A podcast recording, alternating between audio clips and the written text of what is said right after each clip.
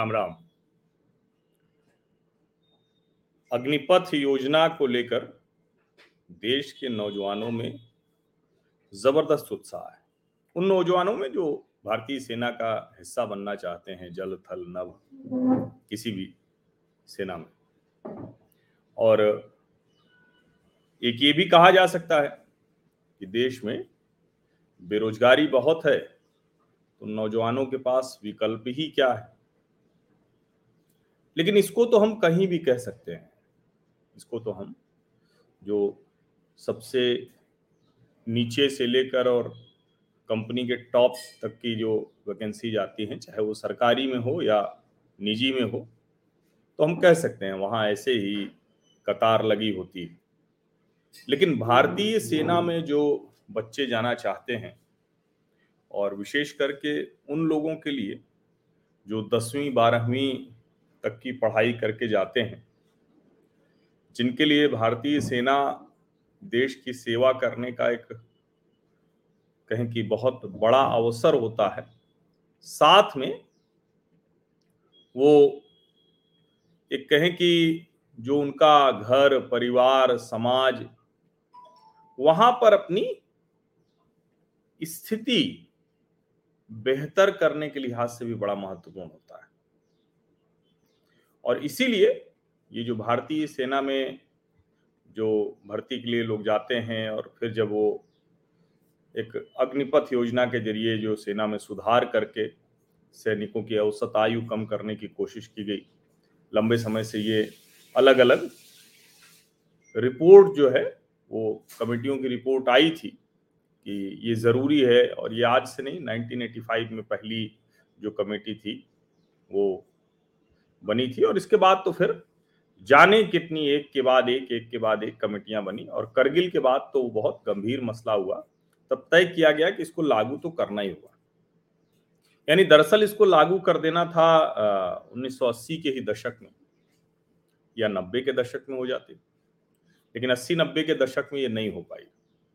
और कमाल की बात यह कि जब 2022 में भी लागू होने की बात हुई तो इसको लेकर एक बहुत वितंडावाद खड़ा किया गया। अब उस सबसे उबर गए। लेकिन जो विघ्न संतोषी हैं, वो राजनीति करते और कुछ कर नहीं पा रहे हैं। तो अग्निवीर को लेकर वो जो जातिवीर और कूढ़ मगज नेता हैं देश के, वो कूद पड़े। और कुछ नेता तो वो मुँह खोलते ही हैं तो उनके बारे में तो बहुत प्रसिद्ध है, प्रचलित है। अब चूँकि देश की राजनीति है, पहले भी होता था, एक से एक अयोग्य लोग सांसद बन जाते थे, विधायक बन जाते थे, अभी भी होता है। और पार्टियाँ जो राज्यसभा या विधान परिषद भेजती हैं, उसमें तो उनका पूरा विशेषाधिकार होता है। लेकिन वहाँ भी अयोग्य लोगों को भेजने का चलन, ये कोई बहुत ऐसा नहीं है कि अभी हाल में हुआ है, पहले से होता रहा है। और ऐसी जगहों पर बैठे लोग जब ये टिप्पणी करते हैं तो ज़्यादा दुर्भाग्यपूर्ण इसलिए हो जाता है कि उसको उच्च सदन कहते हैं, चाहे विधान परिषद हो या फिर राज्यसभा अब कुछ लोगों ने कह दिया कि भाई भारतीय सेना में जातिवाद फैलाया जा रहा है। जाति वीर कह दिया गया। अब इससे खराब कुछ हो नहीं सकता। इससे गंदा मन में किसी के आ नहीं सकता कि वो भारतीय सेना को जाति के लिहाज से देखे, बताए। लेकिन ये कोई नई बात नहीं है। द प्रिंट जो पब्लिकेशन है, उसमें तो बाकायदा एक रिपोर्ट छापी गई। और ऐसी कुंठा भरी रिपोर्ट, ऐसी विभाजन कराने वाली रिपोर्ट, जिसमें ये कहा गया कि भाई, फलाना जातियों के इतने सैनिक हैं, इतने ये। गलवान तक में और हर जगह जब वीर गति को सैनिक प्राप्त होते हैं तो शायद ही देश के किसी हिस्से में गलती से भी किसी सामान्य भारतीय के मन में आए। लेकिन राजनीति करने वाले नेता हैं, उसमें भी देख के अपनी जाति का खोज लेते हैं और सैनिक की भी जाति खोज लाते हैं। अब भारतीय सेना में नियुक्ति का जो बहुत पहले से एक तरीका रहा है और उसमें जाति प्रमाण पत्र भी लगाते हैं। लेकिन कमाल की बात ये कि तुरंत अफवाह फैलाई गई। कहा गया कि देखिए, ये सरकार जातिवीर तैयार कर रही है। अब सोचिए अग्निपथ योजना को लेकर क्या क्या अफवाह फैलाई गई। जब सब असफल हो गई तो फिर आ गए जाति पे। जैसे कहते हैं ना कि भारत में जाति है कि जाति नहीं, और यूपी, बिहार भले थोड़ा ज़्यादा बदनाम है, लेकिन सच यही है कि देश का कोई राज्य नहीं है जहाँ जाति को लेकर राजनीति, समाज, कुछ भी जाति से इतर कुछ हो। होना चाहिए धीरे धीरे ईश्वर करें कि हम किसी दिन ऐसी स्थिति में पहुँचे जब जाति न रहे। और वो तभी होगी जब जातीय जो दम्भ है, जातीय पहचान है, उसकी बजाय हम अपने काम की तरफ़ जाएँ, जो वर्ण व्यवस्था हिंदुओं में मूल रूप से थी, उधर हम जाएँ। लेकिन कठिन है, बहुत कठिन है। जिस तरह से कोई भी पार्टी नरेंद्र मोदी भी अपने मंत्रिमंडल में बताते हैं कि इतने पिछड़े हैं। वो अपने लोगों के लिए भी बताते हैं और खुद को भी बताते हैं कि भाई मैं भी पिछड़ी जाति से आता हूँ। तो हम उम्मीद करते हैं कि नरेंद्र मोदी जी ने जो और काम किए हैं, जो योजनाएँ सबको एक बराबर दी हैं तो हो सकता है कि ये हो जाए। लेकिन ये जो जाति पर सेना में विभाजन कराने वाले लोग हैं। इनके दोहरे चरित्र का एक मैं आपको उदाहरण देता हूँ। अभी बहुत समय नहीं हुआ है। एक दिन अचानक ट्विटर पर ट्रेंड करने लगा, अहीर रेजिमेंट। और उसके बाद ये कहा गया कि अहीरों के लिए एक अलग रेजिमेंट होनी चाहिए, यादवों के लिए। अब सोचिए कि इस देश में एक तरफ़ तो आप कह रहे हैं कि धीरे धीरे जाति से बाहर निकलना है। दूसरी तरफ़ आप कह रहे हैं कि यही रेजिमेंट बनाइए, क्योंकि और दूसरी रेजिमेंट्स हैं। अब मेरा तो ये मानना है कि धीरे धीरे जैसे जैसे हम एक कहें कि खुद को उसके लिए तैयार करें, सभ्य समाज में जैसे जैसे हम आगे बढ़ते हैं, हालाँकि ये भी एक बहुत बड़ा प्रश्न है। कई बार मेरे मन में भी आता है कि अब हम सभ्य हो गए, कपड़ा, मॉल, कार, दुकान हवाई जहाज़ बड़ी बड़ी गाड़ियाँ, दुनिया भर के साधन, संसाधन, सुख सुविधा कुछ भी, या पहले हम सभ्य थे। अभी एक दूसरी बहस है, इस पर मैं छोड़ देता हूँ, लेकिन जो आधुनिक समय के लिहाज से जो हम सभ्यता की बात करते हैं तो संवेदनशीलता की बात करते हैं तो मुझे लगता है कि इस तरफ़ भी हम धीरे धीरे बढ़ेंगे।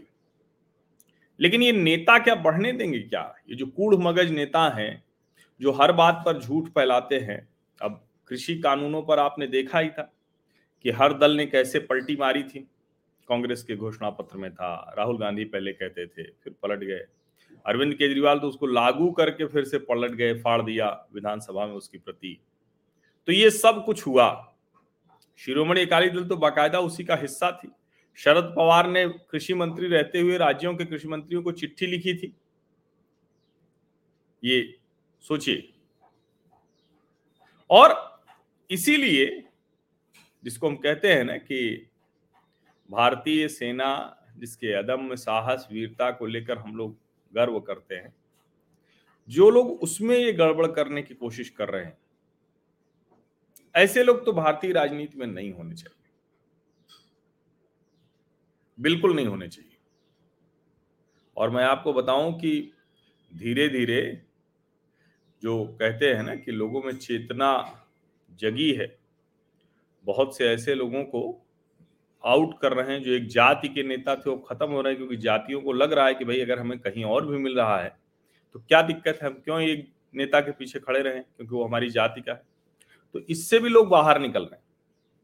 और मैं उम्मीद करता हूँ कि आने वाले दिनों में ये जो कूढ़ मगज नेता हैं, ये जो बेशर्मी से सेना में भी जाति की बात करते हैं, और कमाल की बात ये इसीलिए चाहते हैं कि फिर रिपोर्ट भी इनको छपवानी है प्रिंट में और उस तरह के पब्लिकेशंस में। ये बड़ा महत्वपूर्ण है। तो इसीलिए मैं कह रहा हूँ कि ये जो कुछ हो रहा है, इसको अगर हम ध्यान से देखें तो ये उसी सेम डिज़ाइन का हिस्सा है कि जो फॉल्ट लाइंस हैं, जो भी मुश्किलें हैं, गड़बड़ियाँ हैं समाज की, उसको कैसे हम बड़ा कर सकें। कैसे हम बड़ा कर सकें? कभी उसको हम पंजाब, सिक्खी, सरदार ले जाएँ। कभी नागरिकता कानून की बात हो तो मुसलमानों पर खतरा बताएँ। कभी कैंपस में कुछ भी हो जाए, उसको नौजवानों के लिए खतरा बता दें। कभी इस तरह की चीज़ें करें कि देखिए, रेजिमेंट नहीं बन रही हमारी जाति की और कभी कहें कि अरे सेना में जाति प्रमाण पत्र मांग रहे हैं। ये समझिए इसको आप। ये बहुत सामान्य तरीके से दिखता है। इसके लिए कोई बहुत दिमाग लगाने के लिए, बहुत विश्लेषण करने के लिए कोई बहुत अलग से कोशिश करने की ज़रूरत नहीं। ये सब साफ़ साफ़ दिख रहा है हमको, आपको, सबको। अब बस सवाल यही है कि इस पर भी जो नेता बेशर्मी से भारतीय सेना में इस तरह का विभाजन कराने की कोशिश कर रहे हैं, उनको जवाब कौन देगा? ज़ाहिर है कि सरकार उनके खिलाफ कुछ नहीं कर सकती। वैसे भी जब भ्रष्टाचारी हों, अपराधी हों, फिर भी अगर कुछ होता है तो कहा जाता है कि एजेंसियाँ उनके खिलाफ लग गई सरकारी एजेंसियाँ। और ये होता भी है, जब जो सरकार में रहता है तो उसके अगर जो कहें कि पार्टी के लोग हैं, उसके नज़दीकी लोग हैं, उनके खिलाफ कोई मामला नहीं होता है। और बड़ा जो मामला हुआ था कि जो वहाँ बंगाल में, पश्चिम बंगाल में जिस तरह से वहाँ भाजपा में आ गए तो जाँच रुक गई, धीमी हो गई, वहाँ चले गए तो जाँच तेज हो गई तो फिर ये सवाल तो खड़ा होता है। ये सवाल बहुत ठीक से खड़ा होता है। तो इसीलिए मैं कह रहा हूँ ये जो भी देश में इस तरह का सेम पैटर्न पे जो कुछ हो रहा है, इसको ठीक करने का काम और इन नेताओं को ठीक करने का काम उस सरकार नहीं कर पाएगी। उसको करना हमको, आपको ही है। समाज को करना है। और जब इस तरह की सेना में विभाजन की कोशिश होने लगे, तब तो फिर ज़रूर करना चाहिए। वो कंधे से कंधा मिलाकर लड़ते हैं, एक साथ रहते, खाते, सोते हैं। एक ही बर्तन बरतते हैं। और उसके बाद अगर कोई इस तरह की बात कर रहा है, और हाँ अब उस पर अलग से मैं बात करूँगा कि इस देश में जाति प्रमाण पत्र कब तक बनते रहेंगे और जाति प्रमाण पत्र के नाम पर राजनीति कब तक होती रहेगी। वो एक दूसरा विषय है, उस पर मैं अलग से बात करूँगा। लेकिन ठीक ऐसे कूढ़ मगज नेताओं को, जातिवीर नेताओं को हमें आपको ही करना होगा। हम किसी भी जाति के बहुत बहुत धन्यवाद।